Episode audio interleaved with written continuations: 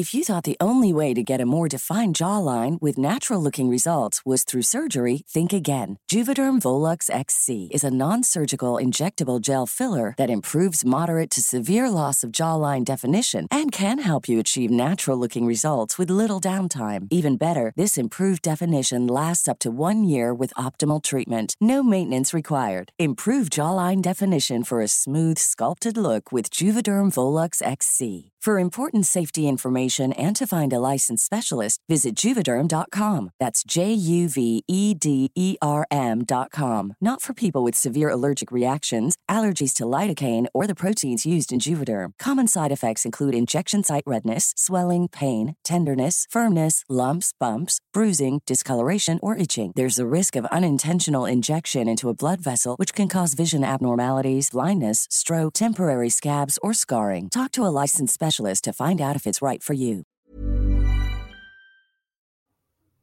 Muy buenas tardes, espero que se encuentren muy muy bien. Eh, hoy estamos a veinticinco eh, de, de febrero de dos mil veinticuatro y eh, les doy la bienvenida a un capítulo más de DocMoc, en este su podcast médico. Y el día de hoy tenemos un capítulo bastante especial. Siempre digo que son especiales, pero es que este sí es bastante especial. Porque, eh, bueno, vamos a tener aquí una pequeña charla con la doctora Alejandra San Juan, quien ella es médico y es médica, perdón, y además es eh, licenciada en Derecho. Y vamos a hablar un poco, o un mucho, dependiendo de cómo se extienda esto, de eh, una ley que, que eh, va relac- con relación a la objeción de conciencia en salud. Eh, muchos de ustedes a lo mejor no saben qué es eso, este, o algunos sí, o si lo saben, a lo mejor hay algunos huecos que llenar para poder... obviamente este, llenar esas dudas que probablemente tengan. Eh, hoy va a ser un día de hablar de un poquito de leyes, un poquito de medicina, este, y eh, obviamente pues tuve la, la intención de hacerlo lo, más, lo mejor que se pueda y lo más, inform- lo más informativo posible y lo más certero posible, y qué mejor que con una persona que sea médico y al mismo tiempo este, abogado. Entonces, eh, les presento a la doctora Alejandra San Juan. Ella, es, ella tengo la, la dicha de decir que es mi amiga, mi compañera, mi ex compañera de trabajo también. Este, y bueno, ella este, está aquí con nosotros. ¿Cómo estás, doctora?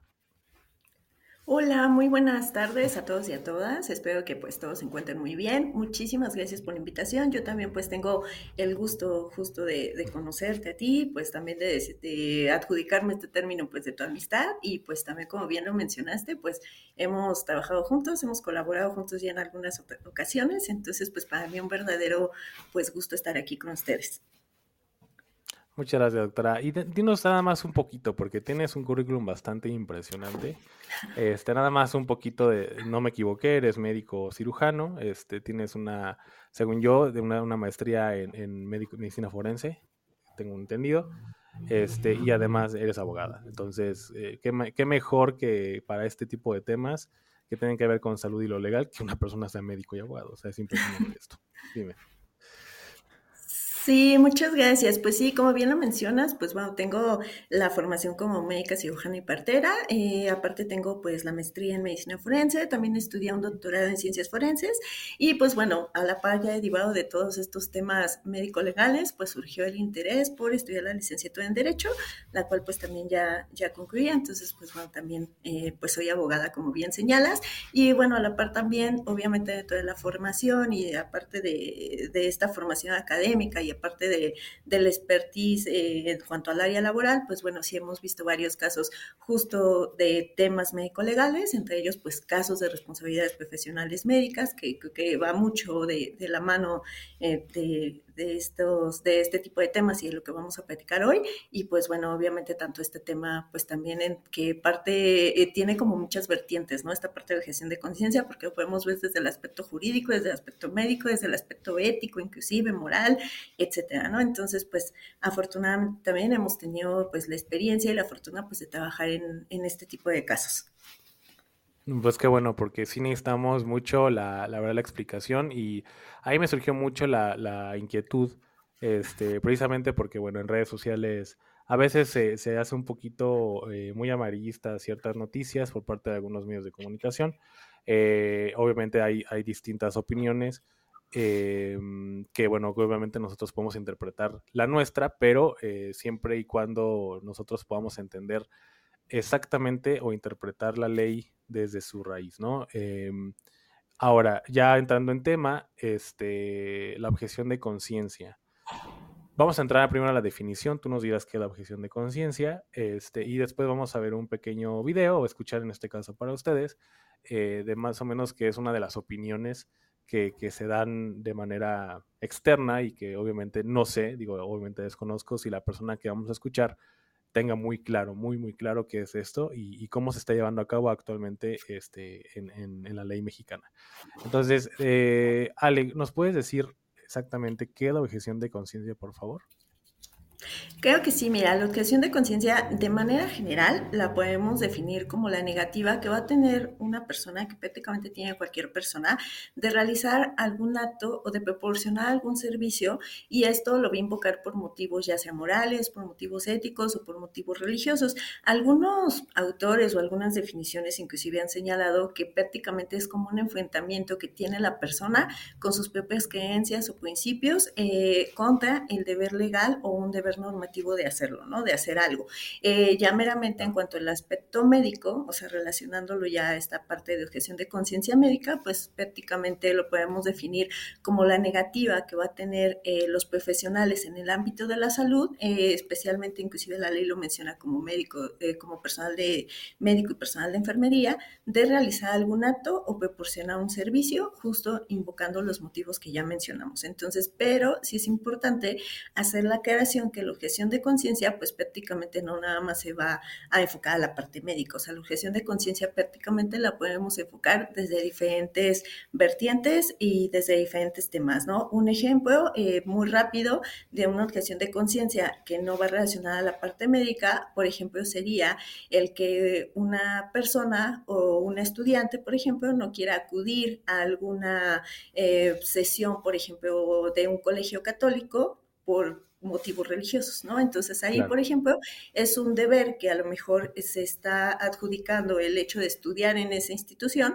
pero él, obedeciendo su objeción de conciencia y teniendo derecho a esta objeción de conciencia por motivos religiosos, decide no hacerlo, es decir, decide no cumplir con este deber o no cumplir con esta labor.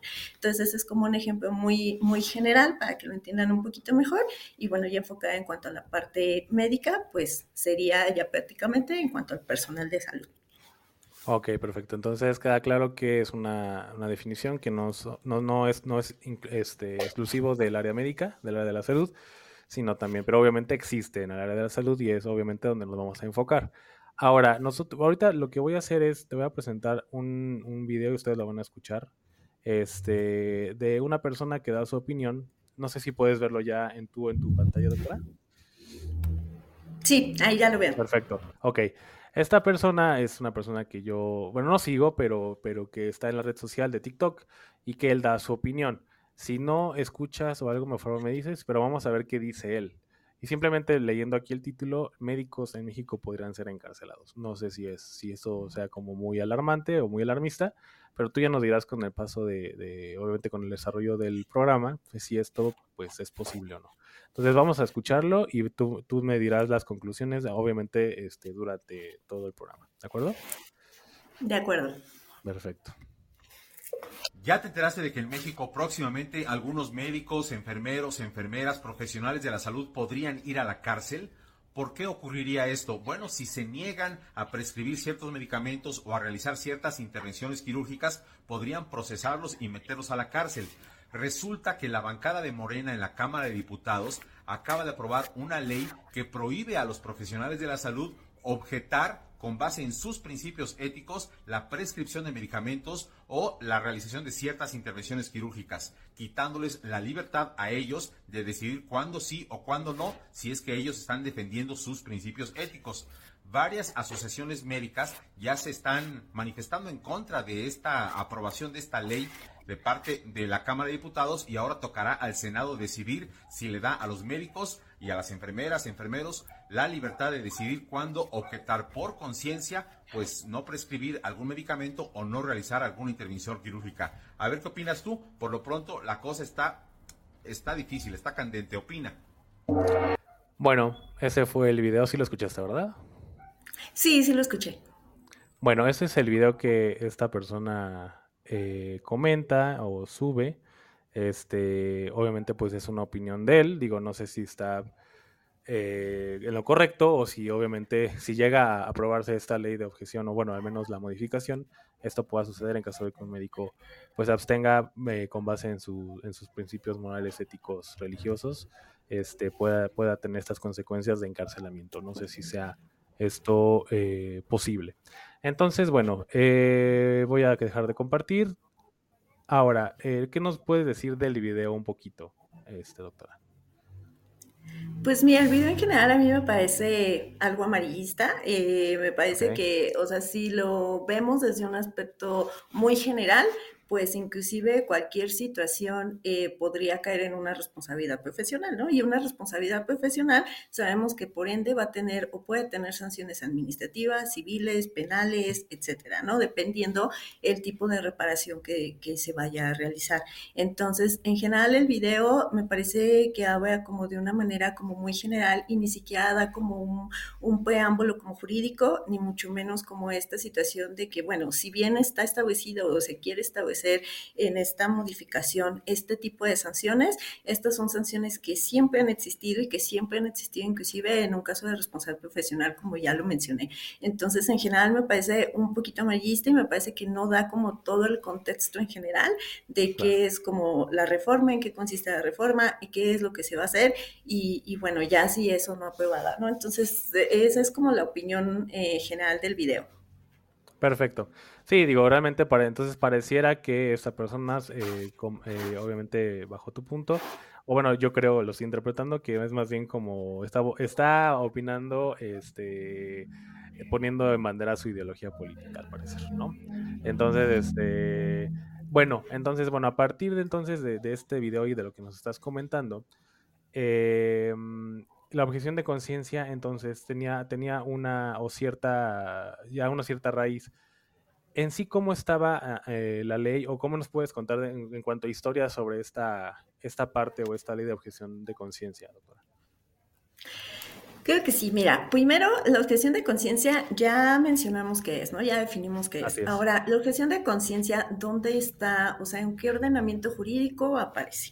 Primero, eh, aparece en la Constitución. Aquí es importante hacer la mención y que todos entendamos que la Constitución es como la ley máxima en, en México. Inclusive me imagino que ustedes han escuchado el término que pues es la ley suprema o es la Carta Magna, etcétera, ¿no? ¿Esto qué significa que la Constitución sea como esta ley suprema? Significa que prácticamente todo lo que emane cualquier ley general, cualquier ley secundaria, norma oficial, etcétera, no puede ir en contra de la Constitución, es decir, todos los derechos y todo lo que está establecido en la Constitución es como la base y de ahí tienen que emanar como todo lo demás, ¿no? Entonces, hay ciertas acciones que lo vamos a platicar ahorita, que cuando llega a pasar esto, cuando llega a haber alguna ley o algo que va en contra de lo que menciona la Constitución, pues hay ciertos mecanismos que se pueden realizar para que pues esta ley o esta normatividad que va en contra de la Constitución, pues quede como nula, ¿no? O que sea modificada, dependiendo el caso.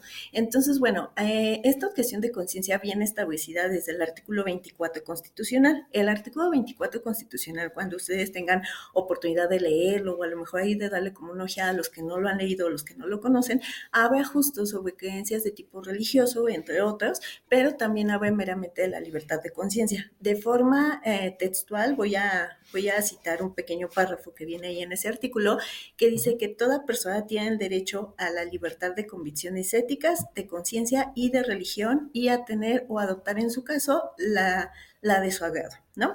Entonces, okay. si vemos desde ahí bien establecido este tema de la libertad de conciencia, ¿no? O sea, toda persona tiene derecho a esta convicción. Entonces, prácticamente eh, ese es como el... Como, como lo principal, ¿no? Lo que menciona la Constitución. De ahí, la Ley General de Salud menciona en su artículo diez bis, o mencionaba anteriormente en este artículo, la parte de la objeción de conciencia del personal médico y el personal de enfermería. Entonces, eh, este artículo, el de la Ley General de Salud, el diez bis, mencionaba, pues, igual lo siguiente, lo voy a leer, es, un, es muy chiquito, pero es que justo de ahí vamos a analizarlo. Entonces, en el okay. artículo diez bis menciona el personal médico y de enfermería que forme parte del Sistema Nacional de Salud podrá ejercer, podrá ejercer la objeción de conciencia y excusarse de participar en la prestación de servicios que establece la ley. Pero además de eso, también otro párrafo que menciona este artículo dice que cuando se ponga en riesgo la vida de un paciente o se trate de una urgencia médica, no se podrá invocar la objeción de conciencia. En caso contrario, se incurrirá en la causal de irresponsabilidad profesional, ¿no? Y también menciona que el ejercicio de la objeción de conciencia no deriva de ningún tipo de discriminación laboral. Entonces, bueno, esto es lo que mencionaba al principio la Ley General de Salud en este artículo diez bis. Entonces, prácticamente, pues mencionaba que personal de medicina y de enfermería podía tener este derecho a esta objeción de conciencia y pues nada más planteaban que en caso de una urgencia médica, pues no se podía llevar a cabo esta objeción de conciencia, ¿no? Eh, eh, prácticamente eso es lo que menciona. Ahora, una vez que pasa esto, en mayo del dos mil dieciocho, esta ley, eh, la Comisión Nacional de Derechos Humanos presenta una acción de inconstitucionalidad, a lo que les comentaba hace un momento. Cuando hay alguna ley o alguna norma o algo que vaya en contra de lo que dice la Constitución, entonces hay ciertos mecanismos que diversos organismos pueden interponer para hacer valer como, o sea, mencionando justo eso, y estos mecanismos van a ser analizados. Entonces, en el dos mil dieciocho, cuando hay esta primera reforma a esta Ley General de Salud en este artículo diez bis, la Comisión Nacional de Derechos Humanos, en su competencia como ellos para interponer este tipo de, de recurso o este tipo de acción, promueven algo que se llama acción de inconstitucionalidad. Como su mismo nombre lo, lo indica, pues son, son todas estas eh, menciones que puede haber en alguna ley que van en contra de lo que dice la Constitución.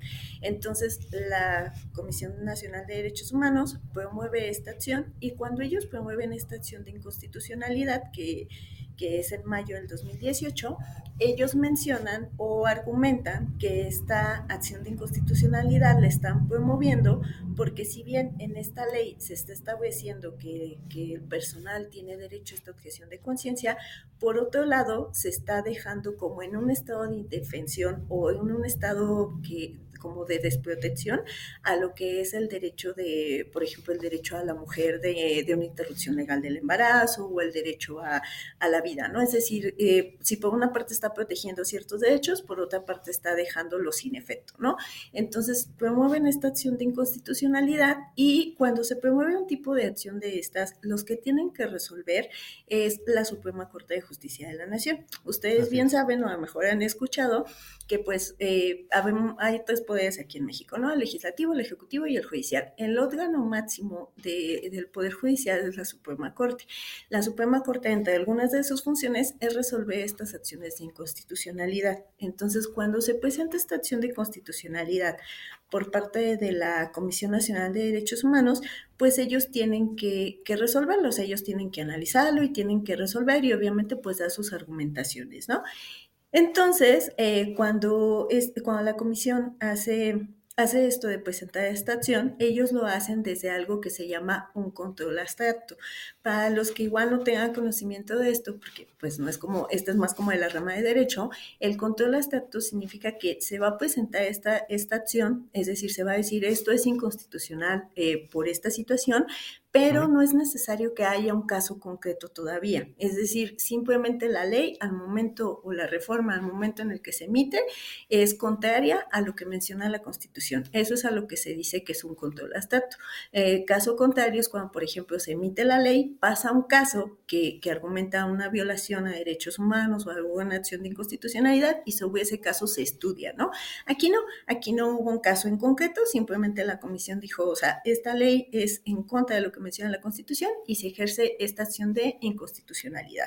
Entonces, le corresponde a la Suprema Corte hacer este análisis de esta reforma, de esta primera reforma que hacen a la Ley General de Salud en este sentido. Entonces, ese es como el primer antecedente cuando la Suprema Corte va a resolver sobre esa acción que eh, promueve a su vez la Comisión Nacional de Derechos Humanos.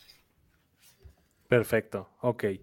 Y el día treinta y uno de octubre, treinta y uno, sí, treinta y uno de octubre se hace, se, en el Senado, se, perdón, en la Cámara de Diputados, este, se hace, obviamente se, pues se vuelve a tomar este tema, vuelven a tocar el tema de la, de la ley de objeción, este, y bueno, pues eh, hubo votaciones precisamente. Y bien, como dice esta persona que, que escuchamos en TikTok, este, la bancada de Morena, bueno, fueron los que efectivamente los que estaban eh, a favor.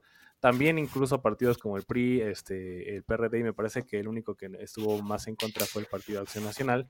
Este, hubo, hubo una votación, es decir, y si no, me, si no tú, me, tú me corriges, pero en lo general, este, el dictamen que se avaló, se avaló en lo general, este, que fueron trescientos cuatro votos a favor, ciento uno en contra y trece abstenciones, que este, indica que, en este caso, ya es más específico, que las unidades de salud deberán contar con personal de, cara- de carácter no objetor, este, para asegurar la atención médica de todas las personas, este, obviamente evitando que no haya como la prestación del servicio médico. Eh, y, y bueno, y los que obviamente llegan a abstenerse o los que no quieran de, de alguna manera ejercer el ejercicio porque va en contra de su moralidad o, religio, eh, o re, religión este, o de manera ética, tendrían que avisar a una institución este, para ver si pues, esto es posible. Eh, esta, esto que te estoy diciendo es la modificación específica de, de, de lo que se votó. No sé si hay algo más que agregar. Digo, creo que hay otras cosas que se agregaron que son algunas excepciones este, de, de, que, de donde no aplicaría, además de una urgencia. Este, no sé si, si, si, si voy, voy bien, doctora, o hay alguna corrección.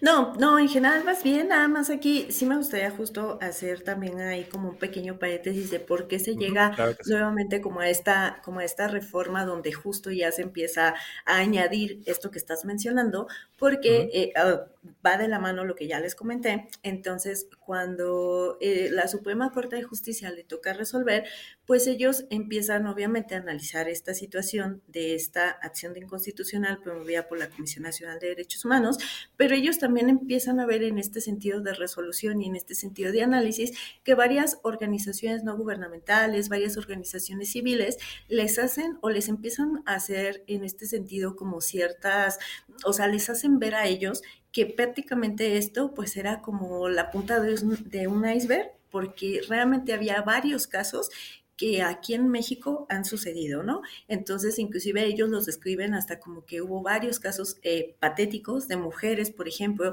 en el caso de la interrupción del embarazo, había varios casos, por ejemplo, de mujeres que eran menores de edad, que habían sido víctimas de violación y que desgraciadamente por algunas situaciones en las que hubo un mal manejo, a lo mejor administrativo, en la cuestión médica, del personal médico, etcétera, pues o no pudieron abortar o tuvieron que mudarse de residencia en ese momento para poder hacerlo, ¿no? Entonces ellos eh, hacen inclusive la mención de algunos casos. Hay un caso muy conocido, o si no lo conocen, búsquenlo ahí, tuterno en, en Google o en YouTube. Hay un caso que es el caso Paulina, es el caso de una niña que tenía trece años, y esto ya tiene bastante tiempo que ocurrió, pero tenía trece años, fue violada, entonces ella desea abortar. Este caso ocurre en Mexicali, y pues personal, eh, tanto médico como administrativo, como dependencias inclusive de gobierno, pues prácticamente era como esta parte de sí, sí vas a, o sea, sí te damos al derecho aparentemente, pero había ahí como un trasfondo, ¿no? Por ejemplo, eh, ella misma narra su historia, menciona que el mismo procurador en ese entonces la lleva inclusive con un sacerdote como para convencerla de que no lo haga, en lo que hacen como todo este trámite de, de situaciones en las que es que ten, tiene que tener una orden del Ministerio Público, le mandaban la orden y de repente era de no, es que no hay personal suficiente porque no hay anestesiólogo, porque no hay médico, etcétera. Entonces, en lo que llevaba todo este periodo, pues prácticamente fueron transcurriendo las semanas y era un producto pues que obviamente pues iba creciendo, ¿no? Entonces, hubo un momento también en el que la misma mamá de, de esta niña, ella misma menciona que es... Eh, que es de alguna forma como coaccionada por el personal médico, que inclusive el director médico le muestra como unas figuras de unos fetos y dice, mire, pues es que si sacamos el, el feto de su hija va a quedar así, etcétera, ¿no? Entonces, bueno, ese es como un ejemplo de un caso realmente como muy... pues como grave en este sentido, ¿no? Porque si bien, o sea, fue producto de una violación y la edad que tenía y todo, y de por sí ya era una víctima y ya era como una, eh, o sea, ya había tenido varias eh, secuelas y agresiones, pues ahorita pasa eso, ¿no? Entonces, eso es un caso. Otro caso también que la Suprema Corte señala, pues es otro caso que ocurre en Aguascalientes, donde también pasa algo similar, y entonces ahí tampoco dejan que la persona este, pueda realizar una interrupción del embarazo, y pues ahí lo que tiene que hacer la persona pues es acudir a la Ciudad de México para que se pueda realizar, ¿no? Entonces, si vemos, cuando hay dos derechos, ahí la, la Suprema Corte empieza a analizar como esta situación. Entonces, cuando hay dos derechos fundamentales o dos derechos humanos, uno que es la objeción de conciencia y otro que, por ejemplo, es el derecho de, de la mujer en su autonomía y en su dignidad y en todo esto, es cuando ellos tienen que hacer una valoración, eh, obviamente con una perspectiva, ¿no? Con una perspectiva de género, por las violaciones prácticamente a los derechos de, aparte por varias autoridades o por casos en concreto que van pasando, y entonces ellos empiezan a hacer un análisis en el que prácticamente pues empiezan a determinar como varios puntos la, lo que hace la Suprema Corte. Entonces, por un lado, determina que prácticamente la ley de salud y lo que está en la Constitución y lo que está en la Ley General de Salud y lo que debe de permear en la ley, pues en el aspecto de salud es de que todos tienen derecho a ella, ¿no? O sea, todo, todas las personas tienen derecho a la salud. El segundo punto que también menciono, que analiza igual la Suprema Corte, es que la regulación, que tiene que ver con una regulación del personal, es decir, que si bien el, el personal médico y de enfermería o personal de salud va a tener derecho a argumentar esta objeción de conciencia para no realizar un acto porque va en contra de sus creencias, sus principios, etcétera, también tiene que tener personal que sea no objetor, es decir, que Así debe de tener ambos en algún momento, ¿no? O sea, tiene que tener personal que, que esté a favor de y personal que no esté a favor, y obviamente pues eso no debe de, de permar o no debe de repercutir en alguna situación de discriminación laboral o alguna situación extraordinaria, ¿no? También lo que, lo que la Suprema Corte analiza es que también, si bien va a haber personal objetor y debe de haber personal no objetor, también se debe de establecer un procedimiento para esto. O sea, aquí es donde ellos mencionan, o sea, co- cómo va a ser este procedimiento o cómo se va a tener que regular. Es decir, nada más va a bastar con que el médico diga que no porque es objetor de conciencia, o qué es lo, qué es lo que sigue, ¿no? O sea, tiene que llenar como algún formato, tiene que informar o antes de que, de que llegue el caso como tal o de que llegue la persona, etcétera, ¿no? Y aparte, en caso de que haya personal que no sea objetor, ¿qué es lo que se va a hacer, no? O sea, entonces, ¿qué, qué es lo que vas a hacer ahí? O sea, ¿lo vas a referir? ¿Vas a referir al paciente a otra unidad donde realmente haya personal que no sea objetor?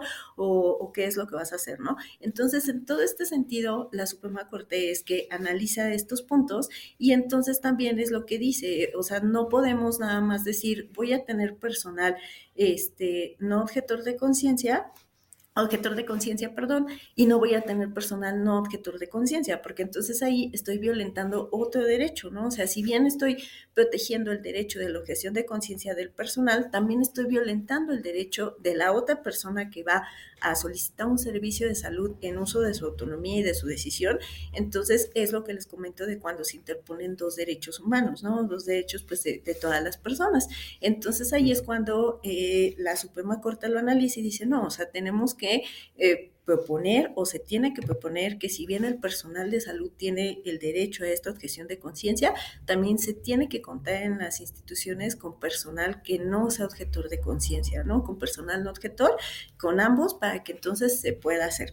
Entonces, en este sentido, hasta aquí, pues lo que hace la Suprema Corte es determinar cuán estas, eh, o sea, esta acción de inconstitucional que propone eh, la Comisión Nacional de Derechos Humanos. Ellos la resuelven el veintiuno de septiembre del dos mil veintiuno, y ellos dicen sí, o sea, este artículo en específico de la Ley General de Salud es inválido, queda inválido porque es inconstitucional, justo mencionando esta situación que les estoy. How would you like to look five years younger? In a clinical study, people that had volume added with Juvederm Voluma X C in the cheeks perceived themselves as looking five years younger at six months after treatment. Look younger, feel like you. Add volume for lift and contour in the cheeks with Juvederm Voluma X C. Reverse signs of aging by adding volume to smooth laugh lines with Juvederm Volure X C. For important safety information and to find a licensed specialist, visit Juvederm dot com. That's J U V E D E R M dot com. Not for people with severe allergic reactions, allergies to lidocaine, or the proteins used in Juvederm. Common side effects include injection site redness, swelling, pain, tenderness, firmness, lumps, bumps, bruising, discoloration, or itching. There's a risk of unintentional injection into a blood vessel, which can cause vision abnormalities, blindness, stroke, temporary scabs, or scarring. Talk to a licensed specialist to find out if it's right for you. Flexibility is great. That's why there's yoga. Flexibility for your insurance coverage is great too. That's why there's United Healthcare Insurance Plans. Underwritten by Golden Rule Insurance Company, United Healthcare Insurance Plans offer flexible, budget-friendly coverage for medical, vision, dental, and more. One of these plans may be right for you if you're, say, between jobs, coming off your parents' plan, turning a side hustle into a full hustle, or even missed open enrollment. Want more flexibility? Find out more about United Healthcare Insurance Plans at u h one dot com. Estoy comentando, ¿no? Entonces, inclusive si ustedes ya lo buscan, si lo buscan así, Ley General de Salud, les va a aparecer en el artículo diez bis, todavía les va a aparecer, pero en la parte de abajo generalmente aparece una leyenda que dice que ese artículo o que esa parte del artículo fue invalidado por la Suprema Corte de Justicia en el dos mil veintiuno y este es como el antecedente de, ¿no? Entonces, si vemos, por un lado, eh, si bien defienden como esta situación de sí, hay una libertad de conciencia, este derecho a la información o este derecho a esta libertad de conciencia, pues obviamente va de la mano de otras situaciones, de creencias morales, religiosas, etcétera, y meramente esta libertad de conciencia es de manera individual, ¿no? O sea, cada persona va a tener como esta libertad de decidir en qué creer y en qué no quiere creer, ¿no? Pero a la par también viene este otro derecho, que es el derecho, pues obviamente, a, a, de la otra persona, pues a la vida, a su salud, a que sea atendida en una institución de salud, a respetar su decisión, etcétera, ¿no? Entonces, como vienen estas dos situaciones, pues es cuando la Suprema Corte dice, sí, ese artículo es inválido porque únicamente menciona, o sea, si hay un riesgo para la salud, te atiendo, si no, entonces no. Entonces, ¿dónde están los otros derechos de, de la persona, no? Entonces es cuando viene esta situación y es cuando se declara inconstitucional esta, este artículo. Entonces, en ese sentido, una vez que se declara inconstitucional, es cuando la Suprema Corte le dice al legislador, dice, ¿sabes qué? Este... Eh, poder legislativo, tienes que entonces modificar tu reforma, tienes que hacer una nueva reforma, tienes que modificar tu ley para que obviamente se establezcan ambos conceptos, ¿no? O sea, para que quede establecido tanto ambos derechos, el derecho que tiene el personal, pero también el derecho que por otro parto, por otra parte van a tener pues los las personas, ¿no? Las personas que van a solicitar esta, esta situación de salud. Entonces, claro, prácticamente la Suprema Corte, ellos no tienen, ellos tienen la facultad, obviamente, de decir, ¿sabes qué? Tienes que hacer esta modificación porque es inconstitucional, etcétera. Pero ellos no le pueden decir meramente al legislador, ¿sabes qué? Tienes que poner esto, tienes que poner ah, esto, claro, y esta norma modifícala así, redáctala así. No pueden hacerlo, no es de su competencia. Entonces, ahí es cuando entra nuevamente esta reforma por parte de los legisladores, que es cuando dicen, ah, bueno, entonces, como ya nos declararon que es inconstitucional este artículo, entonces ahora lo que vamos a hacer, pues es hacer esta modificación, esta reforma a ese artículo de la Ley General de Salud, para que entonces, eh, pues ya establezcamos ahora sí, ya como lo detallemos más, por decir de alguna forma, y es cuando viene okay. esto que estás mencionando de la Cámara de Diputados, con los trescientos cuatro votos a favor, los ciento diez en contra y las sesenta y tres abstenciones que hubo, parece trece, ¿no? Perdón, trece abstenciones que hubo. Bueno, ciento tres, ajá. Cuando vienes... trescientos. Ajá, entonces, entonces ajá. es cuando pasa, cuando pasa esto y es cuando ya viene esta segunda reforma a esta, a esta Ley General de Salud y es cuando ya hace referente a estas situaciones que tú ahorita estás mencionando. Correcto, sí, digo, y, y también, digo, tiene que ver, el cambio específicamente es que las clínicas tengan, este, eh, como dices tú, eh, personal absten, este, abstensorio, no abstensor, este... Y además no sé si en las en las eh, en las excepciones o en donde no aplica la, la objeción de conciencia también se cambia un poco.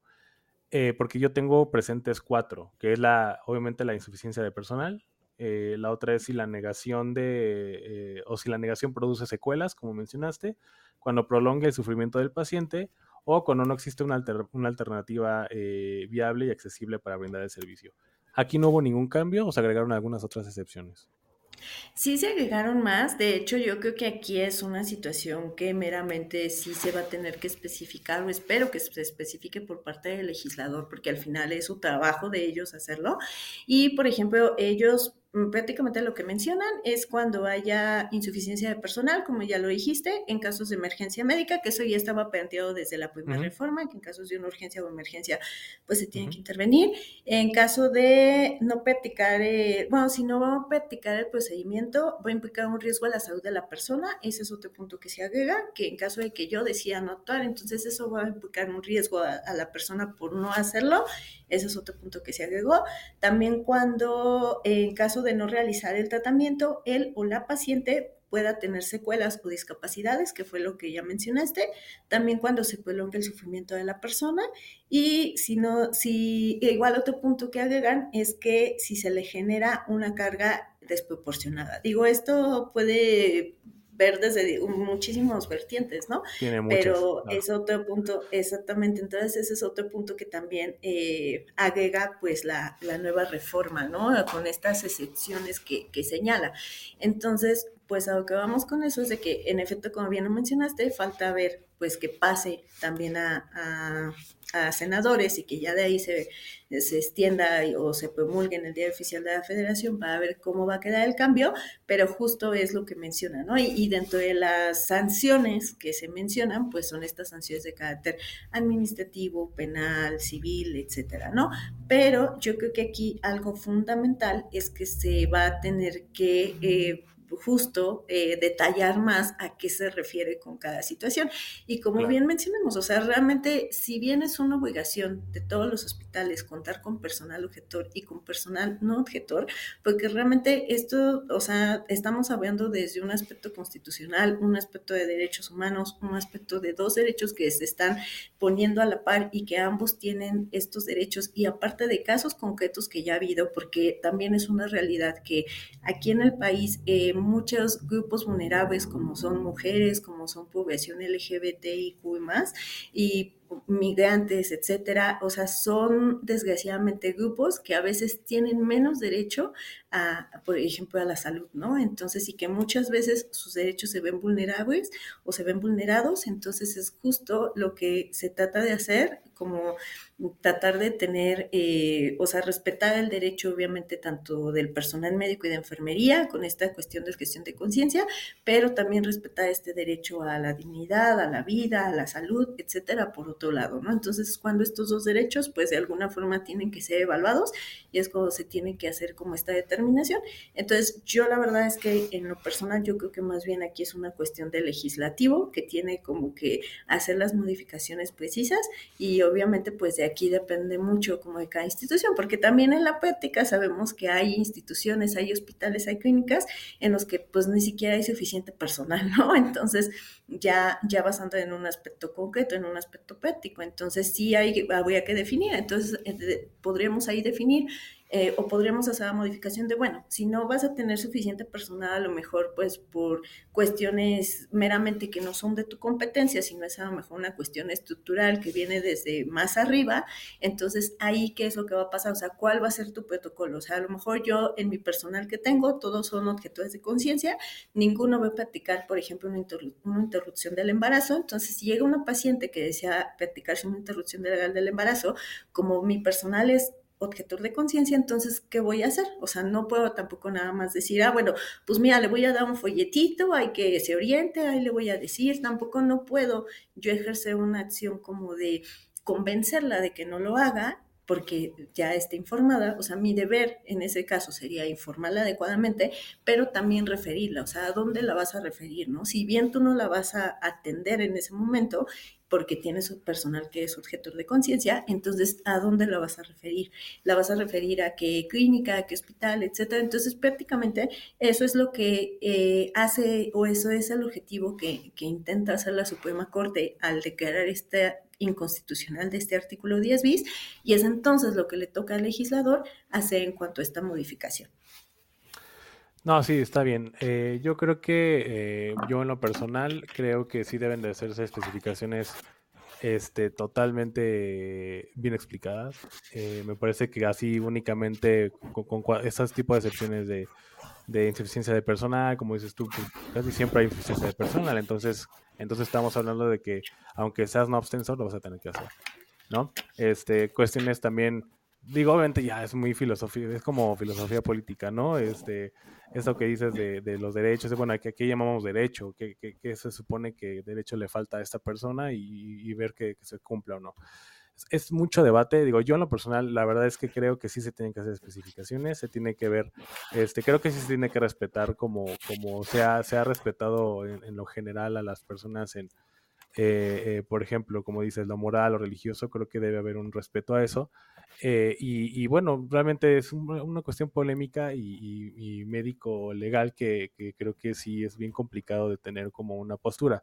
Yo al menos sí tengo una postura, no voy a mencionar ahorita mi, mi posición, este, ya habrá una, una, un espacio para poder, este, para poder externarlo, pero sí me parece que, al menos a mí, a mí me hace ruido, o sea, al menos a mí sí me hace ruido, en eh, caso de que se llegue a aprobar, este, más o menos de lo que ya me explicaste, porque bueno, como dices, ok, como dices tú, tengo una clínica donde, donde pues casi todo mi personal es abstensor, entonces yo tengo la, esta, esta creencia de que pues el aborto no, no se aplica, entonces yo no voy a, yo no voy a practic- practicar el aborto.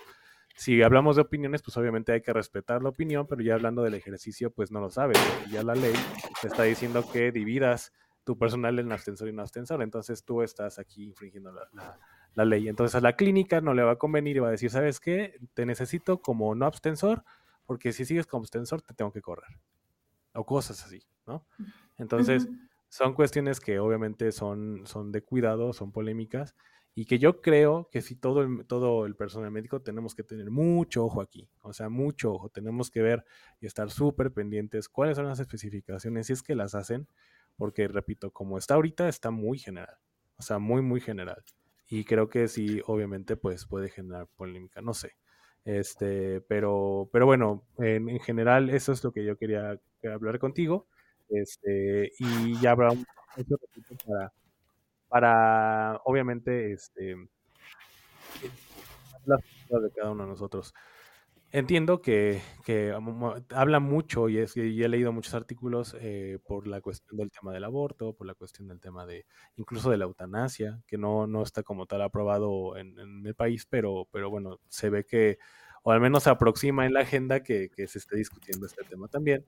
Este, la cuestión de, obviamente, este, sexual, todo este tipo de temas que, que actualmente están muy, muy, muy vulnerables y que obviamente hay una...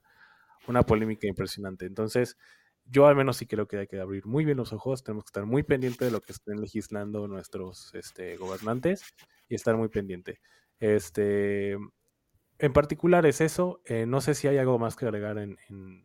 Digo, si quieres agregar algo específico de esto o quieras dar, dar algún punto de vista personal, adelante.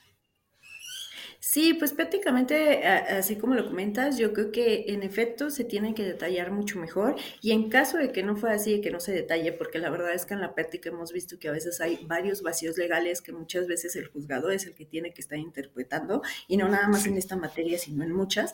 Entonces, en caso de que no se haga, sí va a ser necesario y yo creo que va a ser imprescindible que cada institución como tal elabore ya sea algún manual, algún protocolo o alguna situación específica donde mencione justo eso, ¿no? O sea, qué personal, eh, cómo, cómo se va a actuar, cuáles van a ser las guías, porque justo la Suprema Corte, una observación que hace, es también esto, o sea, mencionar cuál va a ser el procedimiento de tu personal que va a ser no objeto de conciencia, ¿no? Que va a ser, eh, o sea, ahí que, cuál va a ser el procedimiento del que va a ser no objetor y del que va a ser objetor, ¿no? O sea, nada más con que te llenen como algún formato, con que te expliquen, oye, yo soy objetor y no voy a aceptar el procedimiento, con eso va a bastar, o cuál va a ser el procedimiento a seguir. Aquí prácticamente la lo que se pretende es que obviamente la persona que va a pedir el, la ayuda o que va a solicitar el servicio es que obviamente pues se le pueda orientar adecuado y se le pueda proporcionar. Si no es ahí, entonces que se refiera a alguna institución para que se pueda hacer, ¿no? Me parece que aquí en Ciudad de México a lo mejor es un poquito más, eh,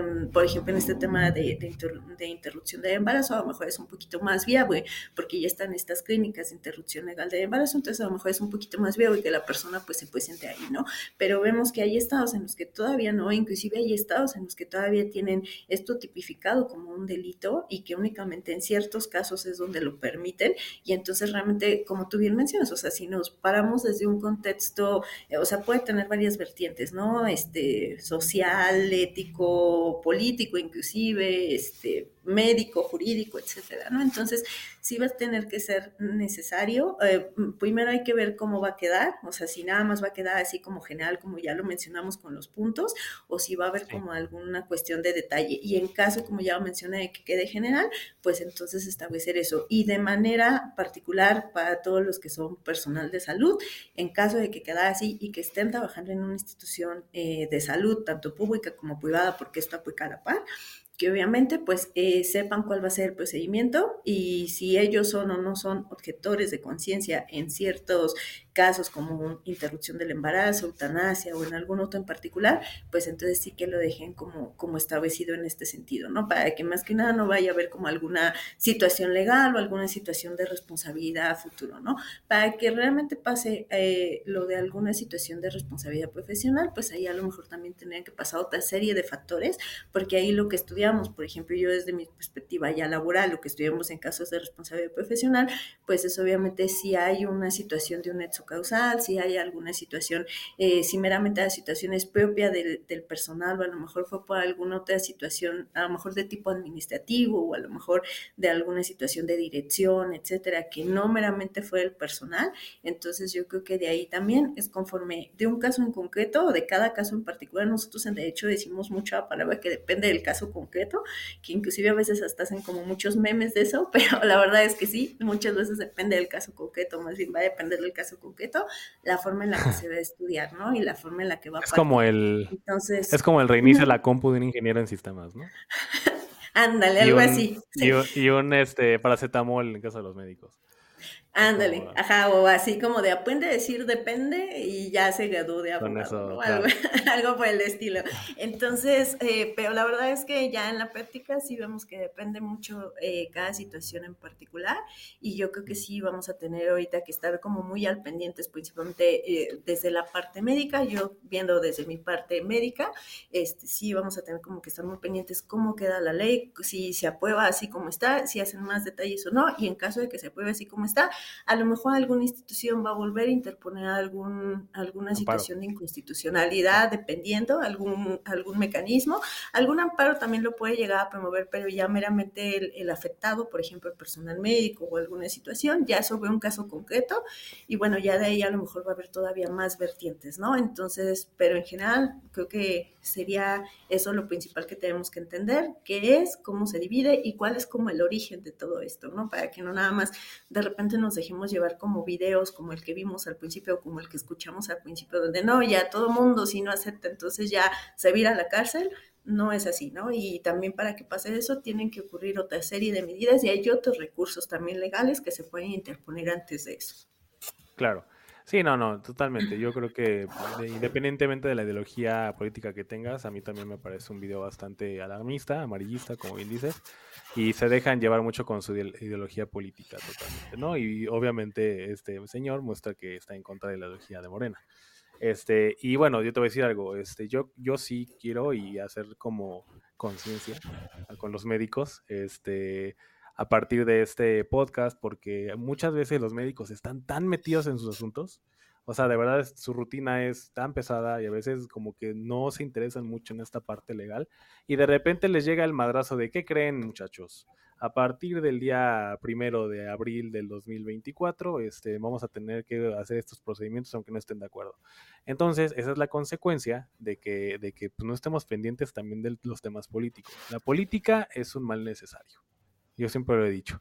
Y los temas de legislativos también conllevan temas de salud, por, la que, por lo cual tenemos que estar súper pendientes. Y este a mí, al menos a mí, a mí, a mí, sí lo tengo así, mira, súper, súper presente. Y en el momento en que el Senado dé su, su dictamen, entonces hay que, hay que actualizar a las personas, y sobre todo en este caso a la cuestión médica, porque también me parece que pues obviamente se están aquí, ya sea de uno o de otro, pero también se está atacando como la libertad de pensamiento, ¿no? En, un, en algún momento, o así podemos pensarlo, ¿no? La libertad de pensamiento o, libertad, o el libre albedrío, ¿no? Por así decirlo, de, del médico. Entonces, y bueno, tal vez del, del, del paciente, pero siempre creo, al menos este es mi, mi punto de vista personal, tenemos que basarnos en la parte científica primero y después ya en la parte este, moral y cuestiones.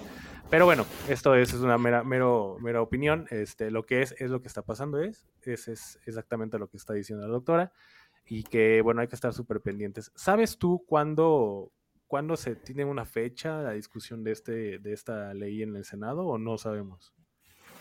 No, la verdad es que no sabemos, eh, y yo creo que a lo mejor todavía puede pasar. Digo, yo espero que este año quede. De hecho, yo creo que lo más seguro es que este año tiene que quedar o va a quedar, eh, posiblemente antes de, de, de las elecciones. Eso sí, okay. Es posible, pero la verdad es que no, no hay como una certeza de...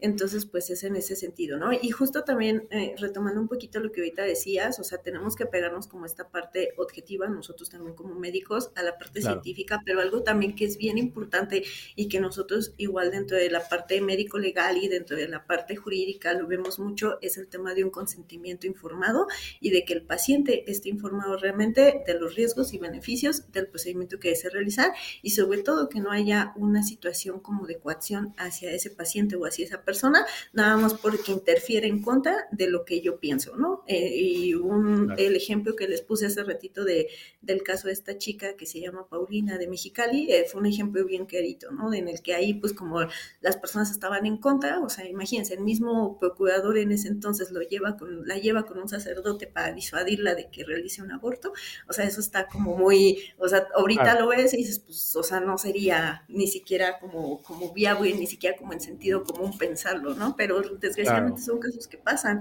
Entonces sí hay que tener como, como esta situación, hay que tener como esto bien eh, en la mente, que si bien vamos a, a valorar como estos, estos puntos, siempre hay que tener como este consentimiento informado y sobre todo no disuadir nada más por el hecho de decir, ah, como yo pienso diferente, como mi opinión es distinta, entonces te voy a disuadir a que hagas tal procedimiento, ¿no? O sea, siempre respetar como esta oh, claro. conciencia como tal, que es lo que se está también, pues, eh, poniendo ante todo, ¿no? Entonces, prácticamente, pues, nada más sería eso lo que sería legal.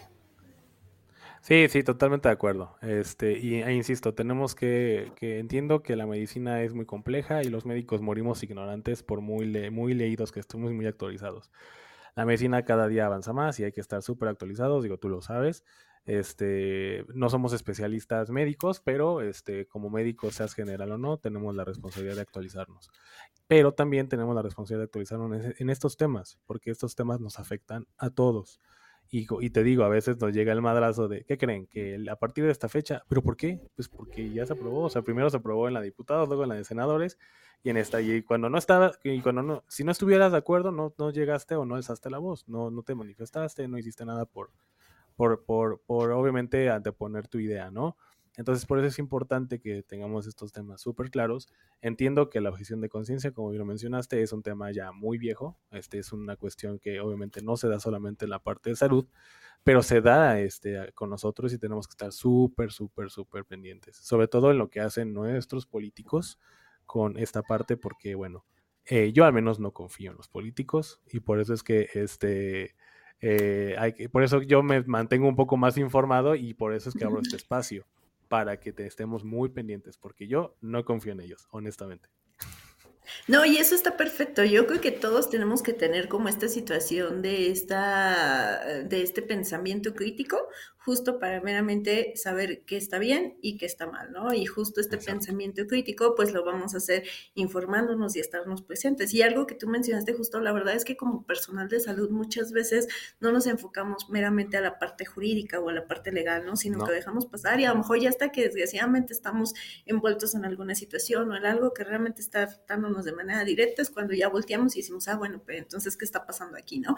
Entonces, sí, Correcto. Como una buena práctica, yo creo que sí, todos, todos, todos, todos tenemos que tener, independientemente seamos el área de salud o cualquier tipo de área, sí tenemos que tener como este conocimiento de alguna forma pues jurídico, porque al final nos gusta y no nos gusta, es algo que está ahí y es algo que, como bien mencionaste, pues los políticos están de alguna forma pues utilizando y que aparte lo tienen que utilizar, entonces para saber hasta qué punto es cierto o no es cierto, qué cosas se pueden debatir, qué cosas sí tienen razón, entonces pues este pensamiento eh, en este sentido pues nos va a servir de mucho, entonces sí igual te apoyo totalmente en esto que mencionas, que sí tenemos como que estar informados y aunque seamos de salud, aunque a veces tengamos muchísimo trabajo y aunque a veces nuestro trabajo sea meramente en una clínica, hospital, etcétera, siempre es bueno que estamos informados para saber hasta dónde sí y hasta dónde no, qué es bueno y qué es pues a lo mejor no tan bueno, de acuerdo también a mi criterio y de acuerdo también qué es lo que dice la ley, qué es lo que dice la norma, de dónde viene esto, ¿no? Que fue lo que ya platicamos un poquito.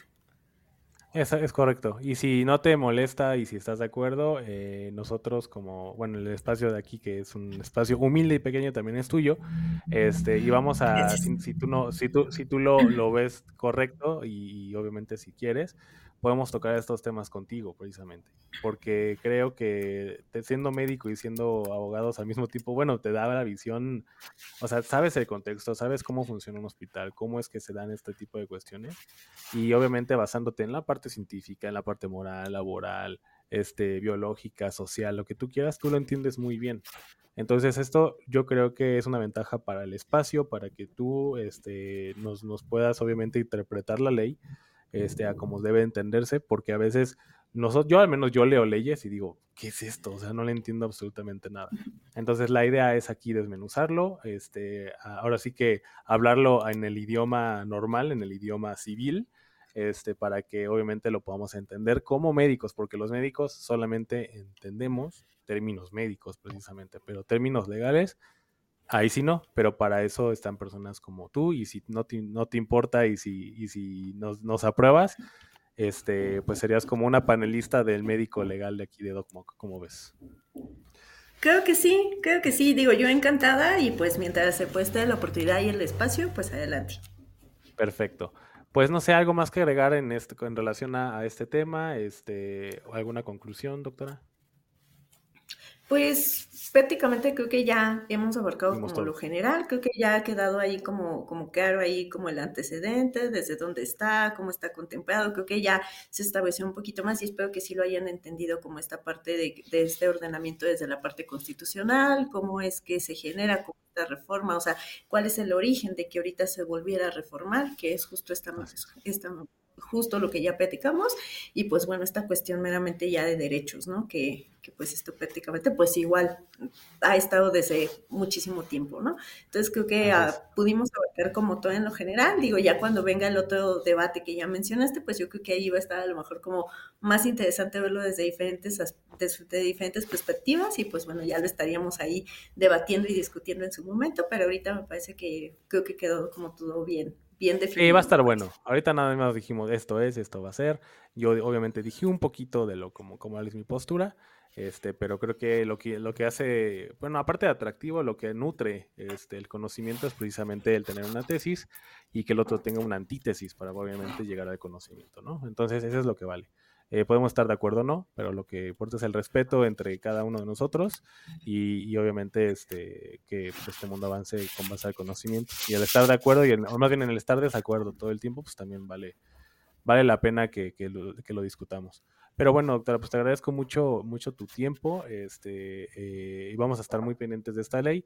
Y obviamente, por parte de un servidor, voy a estar pendiente de todas las leyes que tengan que ver con temas de salud. Bueno, de todo en general, pero obviamente en el espacio vamos a hablar temas de salud específicamente y que puedan afectar o este o darnos una atribución positiva a los, al personal médico, y no solamente al médico, sino al gremio de la salud en general, ¿no? Nutriólogos, psicólogos, médicos, a quien sea de, de nosotros, porque bueno, es lo que se trata, el apoyarnos entre, entre el gremio de, de la salud y obviamente que la gente también tenga conocimiento, sea médico o ajena al, al, al oficio, ¿no? Entonces, pues nada, me queda agradecerte y este y bueno, pues que tengas una excelente tarde y nos estamos escuchando pronto. Hasta luego.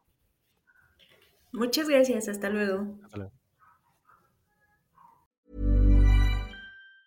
If you thought the only way to get a more defined jawline with natural-looking results was through surgery, think again. Juvederm Volux X C is a non-surgical injectable gel filler that improves moderate to severe loss of jawline definition and can help you achieve natural-looking results with little downtime. Even better, this improved definition lasts up to one year with optimal treatment. No maintenance required. Improve jawline definition for a smooth, sculpted look with Juvederm Volux X C. For important safety information and to find a licensed specialist, visit Juvederm dot com. That's J U V E D E R M dot com. Not for people with severe allergic reactions, allergies to lidocaine, or the proteins used in Juvederm. Common side effects include injection site redness, swelling, pain, tenderness, firmness, lumps, bumps, bruising, discoloration, or itching. There's a risk of unintentional injection into a blood vessel, which can cause vision abnormalities, blindness, stroke, temporary scabs, or scarring. Talk to a licensed specialist to find out if it's right for you.